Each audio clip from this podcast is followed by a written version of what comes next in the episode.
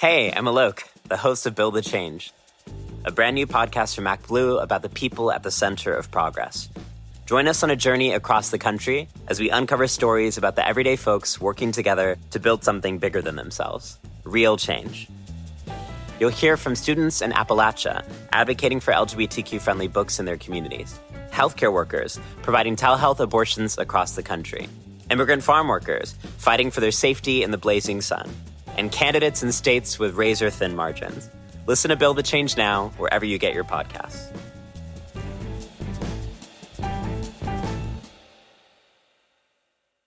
Ready to pop the question? The jewelers at BlueNile.com have got sparkle down to a science with beautiful lab-grown diamonds worthy of your most brilliant moments. Their lab-grown diamonds are independently graded and guaranteed identical to natural diamonds, and they're ready to ship to your door. Go to BlueNile.com and use promo code LISTEN to get $50 off your purchase of $500 or more. That's code LISTEN at BlueNile.com for $50 off. BlueNile.com, code LISTEN.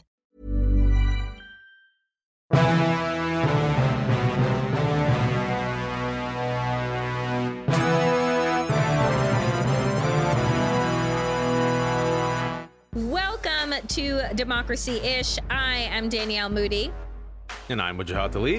And we're going to be talking about all the slaps today. All the slaps. All the slaps. So many slaps. So many slaps. Waj, it has been a while, my friend, since we have been together. And we're coming back on one of the fastest news cycles, one of the most outrageous news cycles that I think that we have seen since Donald Trump was in the Oval Office. So let's start off with the first of the slaps, which is Will Smith, Chris Rock.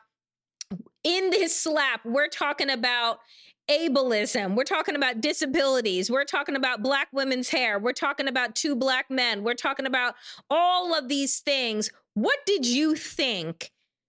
If you saw it live, if you saw it that day or the next, what did you think about what transpired between Will Smith and Chris Rock following his quote unquote joke about Jada Pinkett's alopecia?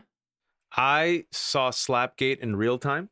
And as I was watching it in real time, when he made the G.I. Jane joke, they did a quick cut to Jada. And I'm like, oh, she's not happy. And then she rolled her eyes and there was groaning in the crowd. And I'm like, all right, it'll move on, because Will just laughed it off initially. And then it goes, they started bleeping it. And I'm like, that's not normal. And then once I saw the pan and he walks up and he did the slap, my first instinct was like, man, that was a really good choreographed slap. That looked real. And then once he sat down and they started muting it, I'm like, oh, that was real. Oh, crap. Because, you know, just being within this industry, and that's not normal. For the Oscars to bleep out, as soon as I heard the mute, I knew that was real. And then once Will repeated it twice, you could read his lips. You're like, oh, damn. So my take on this is the following, which might be controversial in some, and I realize no matter what take I do, Black Twitter will drag me, because anyone who gives a take, apparently all their laundry list of sins come out, if you've noticed for the past day. I think the way Chris took a punch, impressive. Mm-hmm. The way he went on, very impressive. I think Jada's response was a very good response. If Will Smith had matched that response, and I even said this on Twitter, even if he had said everything he had said the way he said it without the slap, in context, I think people would be like, oh, that's why Will Smith got like pissed off. Does that make sense? Mm-hmm. They'd be like, oh, I get it. The fact that what bothers me about this is that Will Smith, it became about Will Smith. Everything became about Will Smith.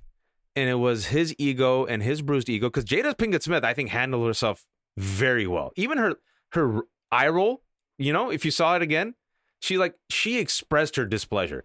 But Will Smith, being the most powerful man, it's about power to me. He felt like he could get up on stage, mm-hmm. slap a man. Like, slapping a man, that's like a death sentence. You like in most communities, you slap a man, someone's gonna die. And then he sat back in his chair. Nothing happened to him. And I'll tell you this, if it was any other celebrity, maybe there's only 6 celebrities who get away with it, because he's so well known. Will Smith, Maybe Tom Hanks, maybe Brad Pitt, maybe Tom Cruise, maybe Oprah, maybe one other person, maybe Beyonce. Any other black man, Idris Elba, it's over. No. He wouldn't get kicked out. Yeah. But the two good takeaways from this, I think, are, if there's any good take, I think it was embarrassing for everyone, first and foremost. The only good two takeaways are, more people know about Jada's skin condition. There's more awareness about it. More people know how it affects black women. More people know how it's really detrimental. Maybe there'll be some sensitivity as to like why there was a triggering response within the black community. And then number two, maybe we'll stop worshiping celebrities, because worshiping celebrities also gave us Trump. My quick take on it. Okay. You know, a couple of things. I wrote a piece for Zora magazine, the vertical dedicated to black women and women of color on Medium, entitled In Defense of Black Women. And, you know, what I will say, and what I said in the piece, is that I don't condone violence, right? In any of its forms. And what we have to understand, I think, particularly in the society and culture that we are living in, is that words are in fact violent. They can, in fact, be used to perpetuate physical violence towards people. Tapping into people's emotional pain and trauma is, in fact, violence. And what I did on my other show, Woke AF, is that I had the director of the Disability Journalist Association come on to discuss exactly that truth. So within the context of her autoimmune disease, which is what alopecia is. It is an autoimmune disease that has people lose their hair, right? But it also attacks all other parts of your body. It isn't just about hair loss. And then, you know, I say that because there were teams of people who were just like, what's the big deal? It's just hair. Well, we can go all the way back to, I don't know, if you were a Christian, to the Bible, where women's value and beauty and proximity to femininity has always been linked to their crown, right? Their crown and their glory. For black women, our hair has consistently been politicized, right? Black women's bodies and appearance and demeanor have consistently been politicized. Chris Rock knows this because he did a whole documentary called Good Hair about the politicization of black women's hair. So to turn around and to make a quote unquote joke, and then to say that you did not know, when it was very public and had been public over the last 2 years. Jada Pinkett has talked about it on her social media platform. She's talked about it on Red Top Table, about her struggles with losing her hair, having to compete in Hollywood with already white European standards of beauty.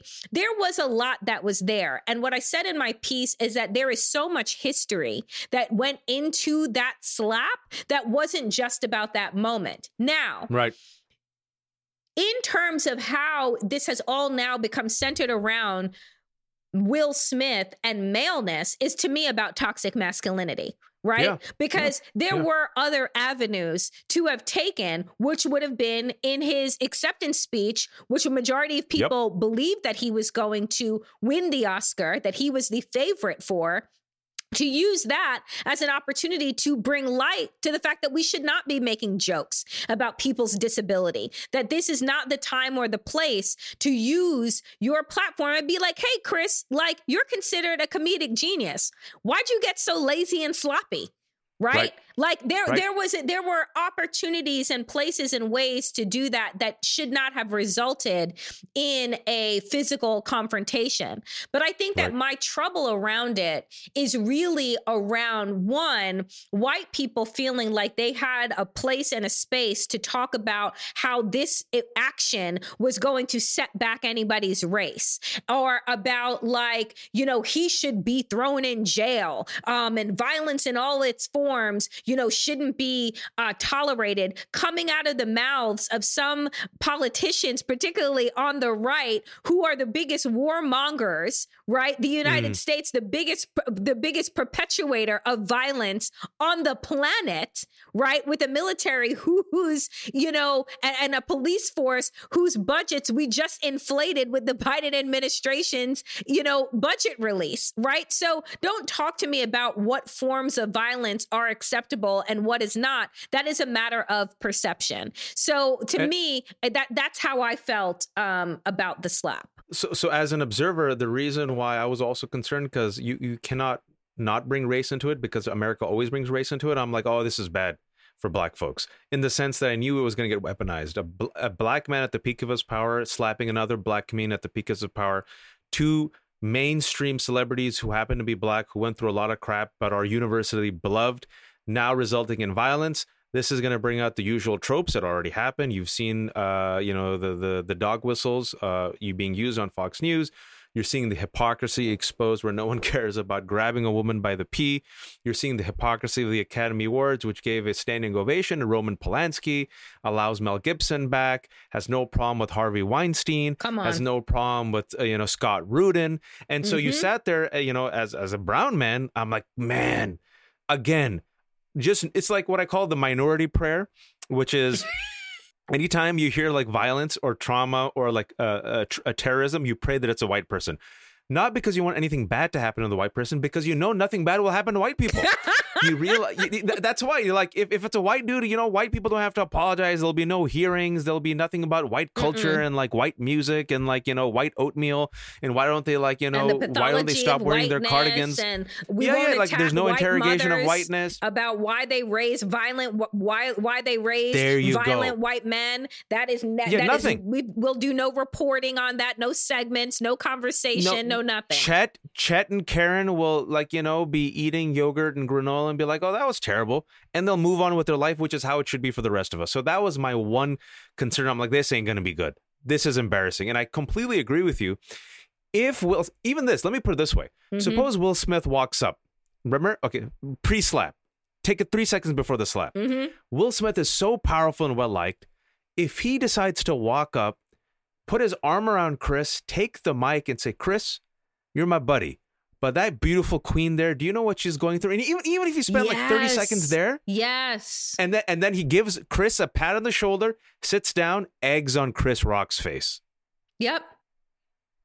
But then Will Smith, and Soraya McDonald remind me about this in her essay, Jada Pinkett got pissed off at Will Smith, according to Will Smith's own admission, because apparently Will Smith wanted to a couple years ago during her birthday wanted to make a big deal out of it. So he makes this high production documentary and he premieres it with her family and friends. And he thinks she's going to love it. And she sits there and she smiles and they get back and she goes, what do you think? And she was fuming. And he said, you found a way to make it about yourself. And that's where I feel like this is Will Smith's bruised ego. It became about him. He tries to justify it with King Richard. Then Richard comes out, Richard Williams, the father of Venus and Serena, and says, nope, we don't condone violence in our home. He says, love makes you do crazy things. I'm like, I think you made yourself do something crazy, because Jada, who's the one who should be talking about, she handled herself like a pro. Yeah. And if you had, in that moment, held her hand, looked at her, everyone in the audience would have known, low blow, Chris Rock. Afterwards, if you had taken, like you said, he knew he was going to win. Right. Take that moment. And also afterwards in the press room.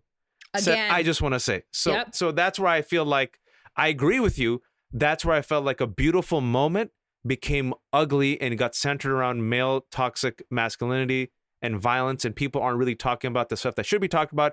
And then you see the hypocrisy of the Academy Awards, which is friggin' the most hypocritical place on earth. You had no problem with Harvey Weinstein and Roman Polanski. Just shut the F up.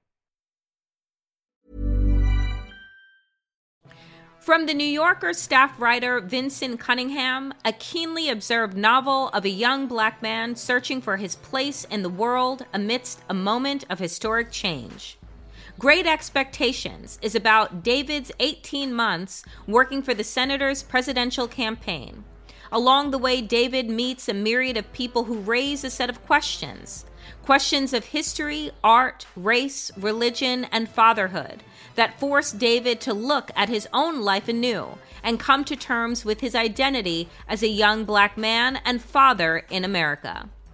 Inspired by the author's experiences working on Obama's 2008 presidential campaign, Cunningham uses a political campaign as his narrative backbone. Great Expectations will be one of the talked-about novels of the year, Colin McCann. Great Expectations is available wherever books are sold. Hey, I'm Alok, the host of Build the Change, a brand new podcast from MacBlue about the people at the center of progress. Join us on a journey across the country as we uncover stories about the everyday folks working together to build something bigger than themselves, real change. You'll hear from students in Appalachia advocating for LGBTQ-friendly books in their communities, healthcare workers providing telehealth abortions across the country, immigrant farm workers fighting for their safety in the blazing sun, and candidates in states with razor-thin margins. Listen to Build the Change now, wherever you get your podcasts.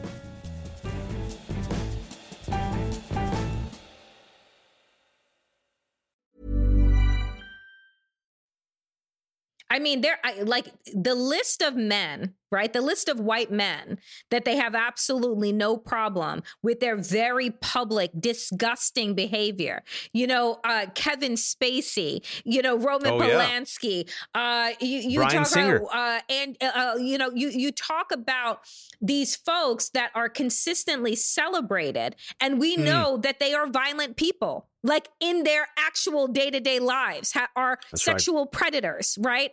And who continue to win awards, right? And all as well because they are cash cows. And so, you know, the last thing that I will say on this is that for people who had said, you know, Will Smith is going to be canceled and Chris Rock is going to be canceled. I'm like, you don't like, aside from the love affair that America has with white supremacy, the other love affair that we have is with wealth and celebrity.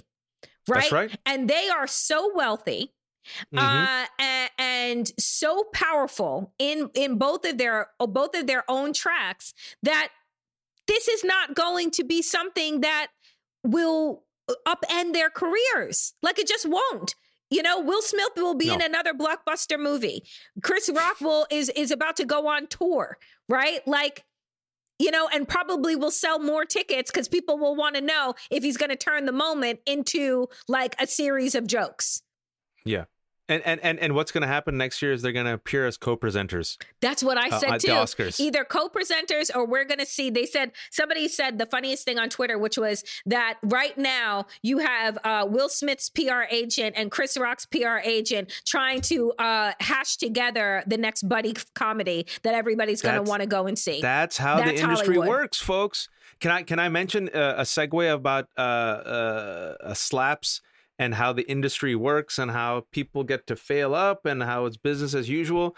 A slap in the face to the rest of us, Danielle, another slap. There's many slaps. Many slaps. A slap in the face to the rest of us was the hiring of Mick Mulvaney by CBS News. Tell me how you felt about this slap. You know, let me tell you something about the industry, right? And it isn't just Hollywood.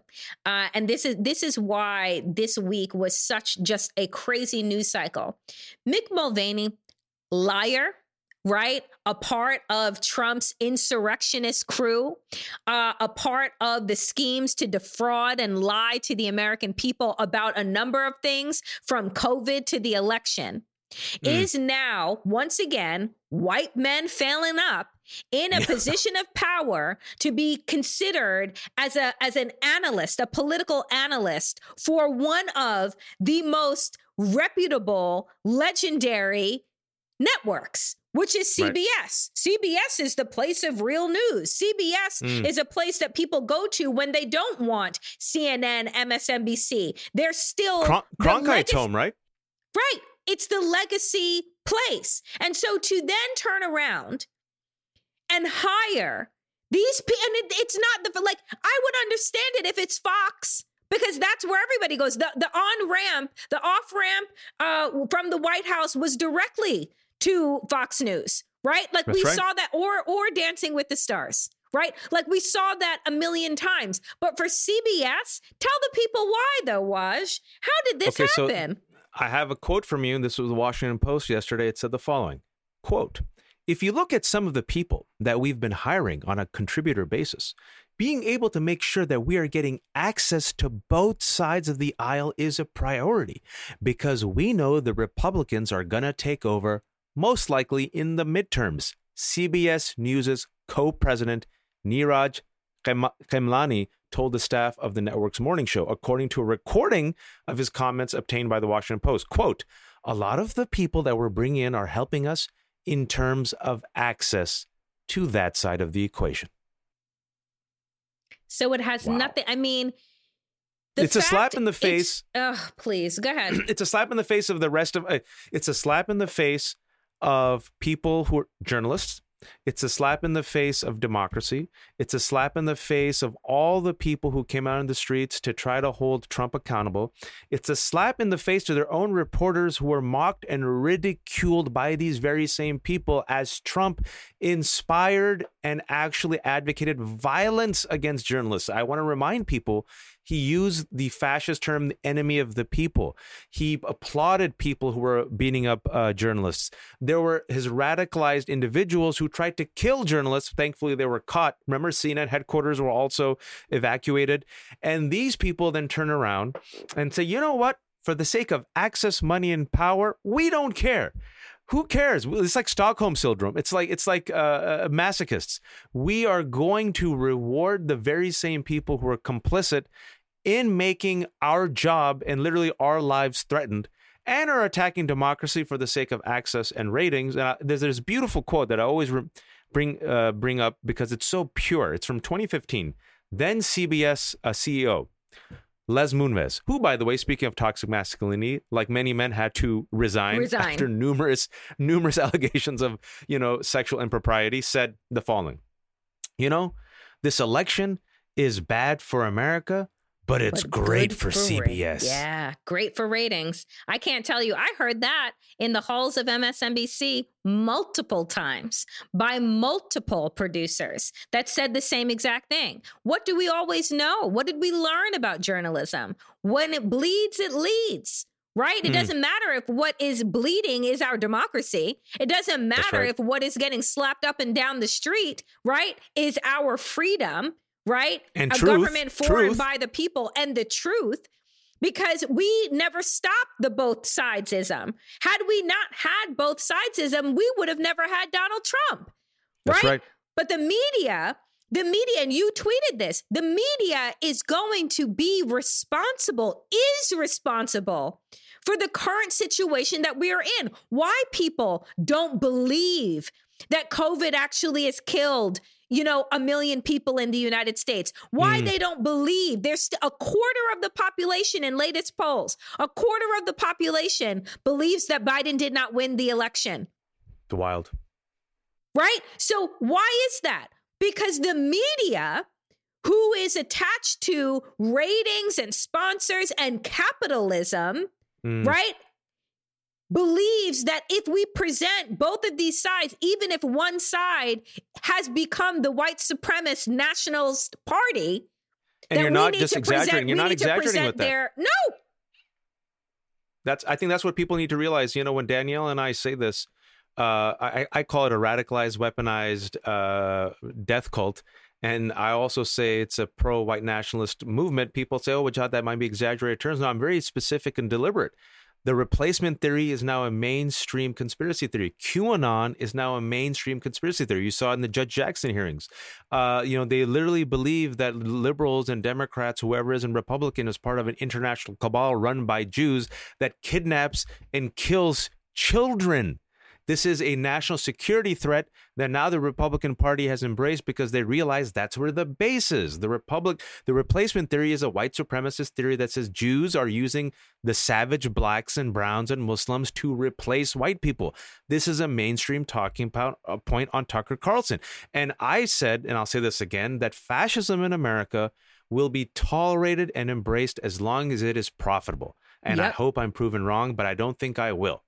You haven't been proven wrong yet. I mean, the reality is this, that we have an entire, we supposedly, right, have an FCC that is supposed to regulate content. It's supposed to regulate it for profanity. It's supposed to regulate it for danger that it imposes on the public. And I have said time and time again, when Democrats are in control, why is there no investigation? There have been lawsuits against Fox News, but there hasn't been an investigation to unearth their value system, which is about dividing America because it is profitable.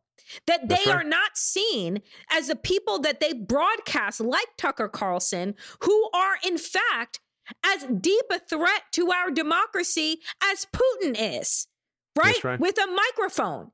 And so the reality is that as Democrats, we continue to shrug off things that should be front page news, that should warrant an investigation, which brings me to the other slap, right? Give it to me. Which is the Thomases, the actual couple in the news that we should be talking about, Clarence and Ginny, and how both of them have been bitch slapping our democracy for the last several years and decades, if I'm talking about Clarence Thomas's reign on the Supreme Court. But folks, as it turns out, Ginny Thomas didn't just attend the insurrection, right? She funded buses for the insurrection. She also was in consistent contact on the day of the insurrection with Donald Trump's chief of staff, Mark Meadows. And folks, her husband was the sole dissenter who did not want to allow for Donald Trump's phone records to be released. And now, shady as hell. We are not asking questions as to why. Also, and this is what I said this on Woke AF, and I'll say it here, which is that, you know, spouses, right, usually share bank accounts, right?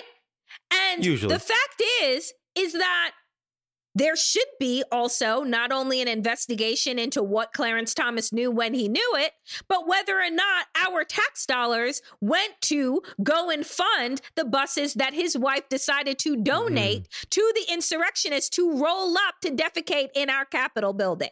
Right? Like, these are very valid things that Democrats, I watched Chuck Schumer just say, oh, it's unfortunate, and there should be a code of ethics for Supreme Court justices, and then moved on. Man. And then moved. Can you, I just want folks to pause and imagine what Republicans would do if Michelle Obama, if Sonia Sotomayor's partner had been at a BLM rally that was peaceful, that had no damage caused whatsoever, but was photographed with a sign. Oh, yeah. Or remember that brief meeting on the tarmac between the, Attorney General and the president, and they made a news. Yeah. It was like a 5-minute, meet and greet. Loretta Lynch, yes. Yeah. It wasn't and they even went crazy. 5 minutes. Mm-hmm. It was 2 minutes. Like, what are they talking about? Impropriety, this bias. And I'm like, oh my, look at the Democrats. And you mentioned this bitch slap to in front of our faces actively as Ginny Thomas. And I've been tweeting about her for a while because there was an article that came out in the New York Times last year that showed that year and a half ago, that Donald Trump relied upon Ginny Thomas and others for advice on how to purge his administration of those people who were not loyal soldiers. And that's when Ginny Thomas first came in the news in a public way. And I've been tweeting about her since. I'm like, why is the wife of Clarence Thomas advising the president of the United States about a purge? How is this not a conflict of interest? And then Jane Meyer of the New Yorker did a really great piece that I think people should read about that just predated this just by, I think, a month ago, where she talked about this deep right-wing extremist ties of Ginny Thomas to this white Christian nationalism, which is an active threat to America, ladies and gentlemen. And then if you read the text, I recommend you read the text. There's 29 texts. She is using batshit QAnon language. She is using white Christian nationalist language about the King of Kings and fight evil, and then Mark Meadows and her, and going back and forth. And so what we're dealing with is not just a hard right conspiracy theorist who happens to be married to Justice Thomas. They're, by the way, ladies and gentlemen, best friends, according to themselves. You see how he's already compromised. I'm glad Daniel brought up that fact that he was the only vote that said, nah, the House Select Committee should not have access to these papers, because he knew those papers probably included one of the numbers. Yeah, he's like, this might hit too close to home. But you're also seeing that people like Mark Meadows and others are part and parcel of this white Christian nationalist movement that believes the United States is a unique land gifted by God for white Christian men and women, and it's their duty to purify the land of its sins. And then once they purify the land and they use politics to implement God's law, then there will be the kingdom of heaven.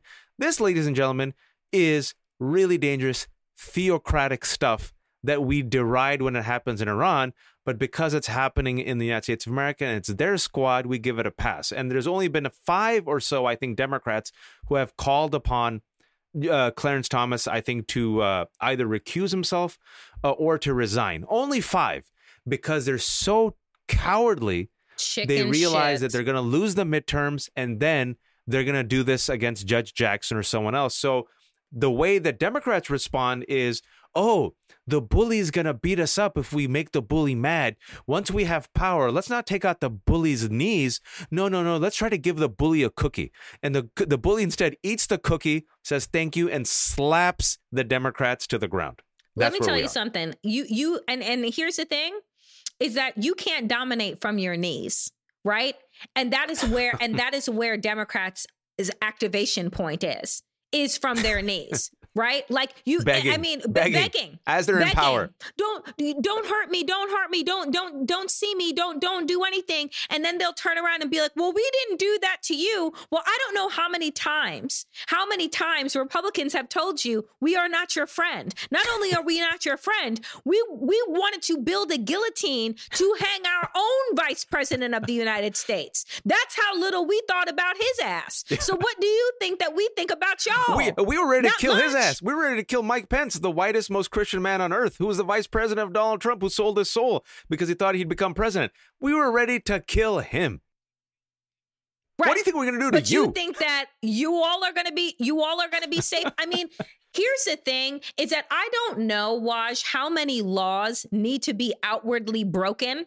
I don't know how many things need to happen and pile up in order to wake Merrick Garland up from his coma that he seems to have been in since he was sworn in. So I want to transition now into the most important 457 minutes.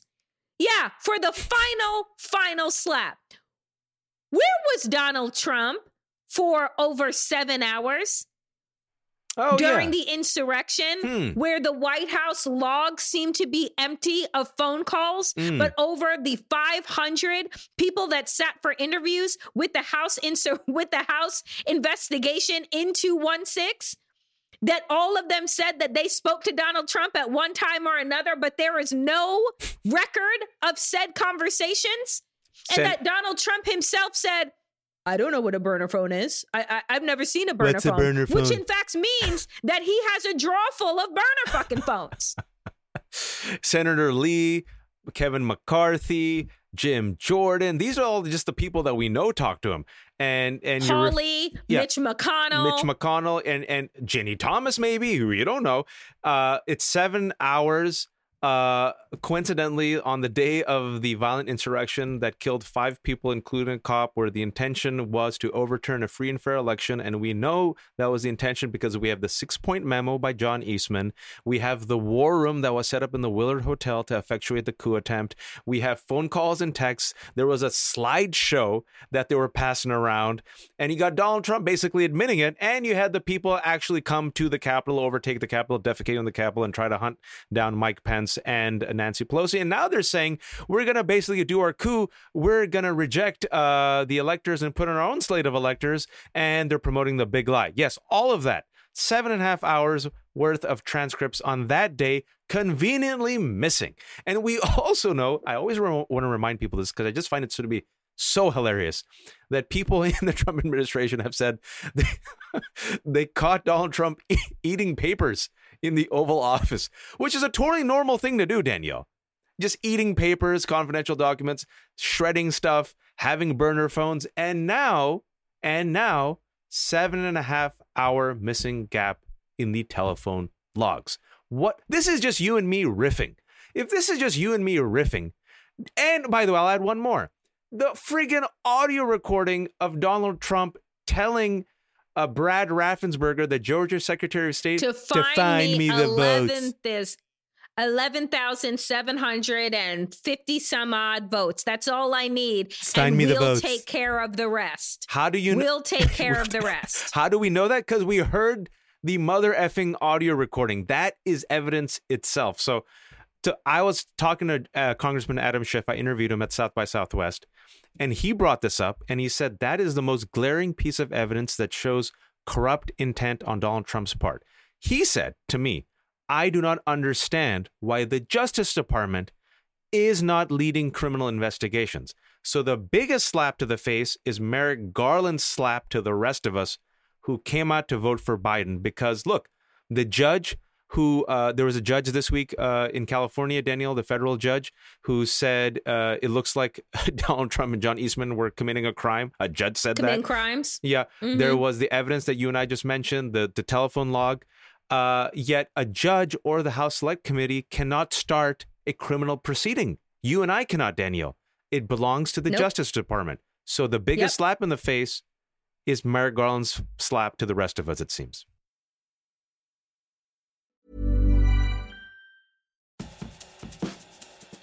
Hey, I'm Alok, the host of Build the Change, a brand new podcast from MacBlue about the people at the center of progress. Join us on a journey across the country as we uncover stories about the everyday folks working together to build something bigger than themselves, real change.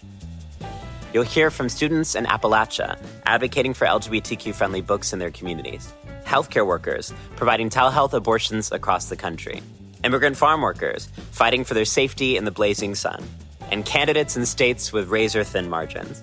Listen to Build the Change now, wherever you get your podcasts.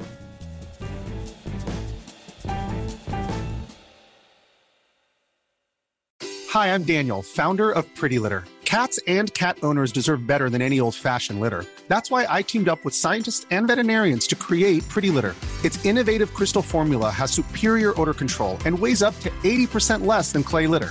Pretty Litter even monitors health by changing colors to help detect early signs of potential illness. It's the world's smartest kitty litter. Go to prettylitter.com and use code ACAST for 20% off your first order and a free cat toy. Terms and conditions apply. See site for details.